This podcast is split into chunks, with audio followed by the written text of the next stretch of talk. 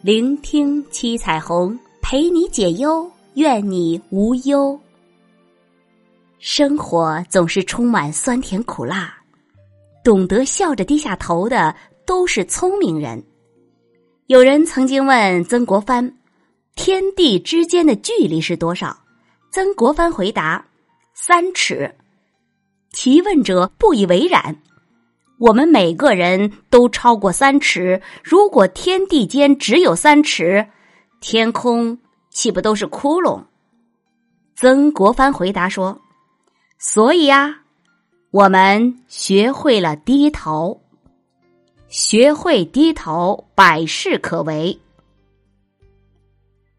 低头不是软弱，不是无能，而是一种气度，一种智慧。”一种修养。人生总会遇到不顺心的事儿，低头不是自卑，不是懦弱，而是一种智慧。笑着低头，就是把目光放长远，不计较一时成败。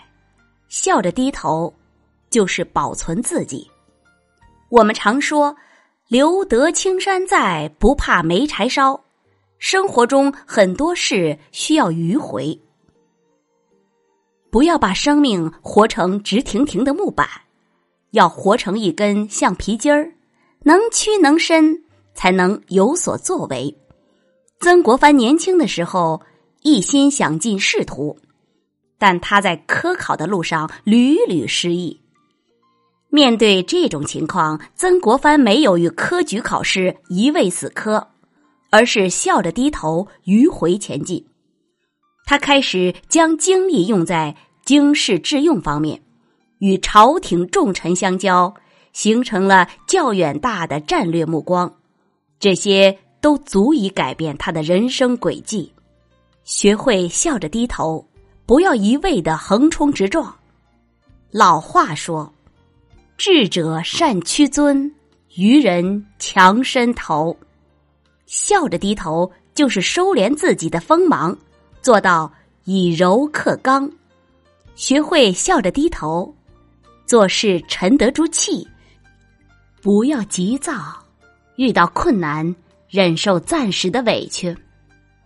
成功不是蛮干出来的，而是在困难中总结经验教训。除了做事，做人相处也要学会低头。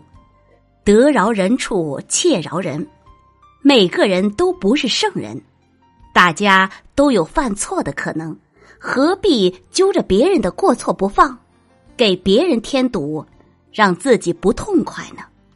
人都是相互的，没有人可以生活在只有自己的世界，做到将心比心。一个人真正成熟，不在年龄，而是学会低头。对待咄咄逼人的话语，别上火；对自己犯的错，勇于承担。左宗棠晚年脾气火爆，自己的错不认，别人的错不饶。在官场多年，左宗棠得罪了不少人，这也成为仕途前进的阻力。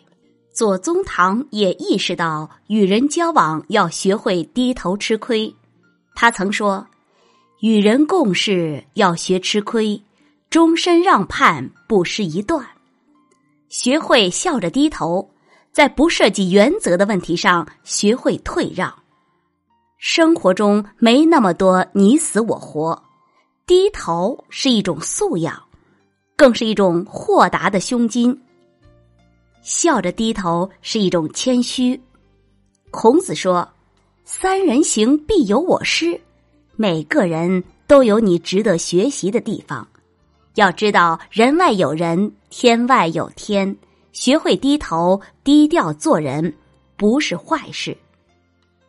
曾国藩题写过许多对联，其中一副对联的下联是这样写的：“择高处立，就平处坐，向宽处行。”这句话。在强调立志当高远的同时，也强调做人要低调，学会低头，才能出头。低下头来是认识到自身的不足，沉下心来丰富自己，不浮躁。低下头才能踏踏实实的做事儿，才能使自己站得更稳。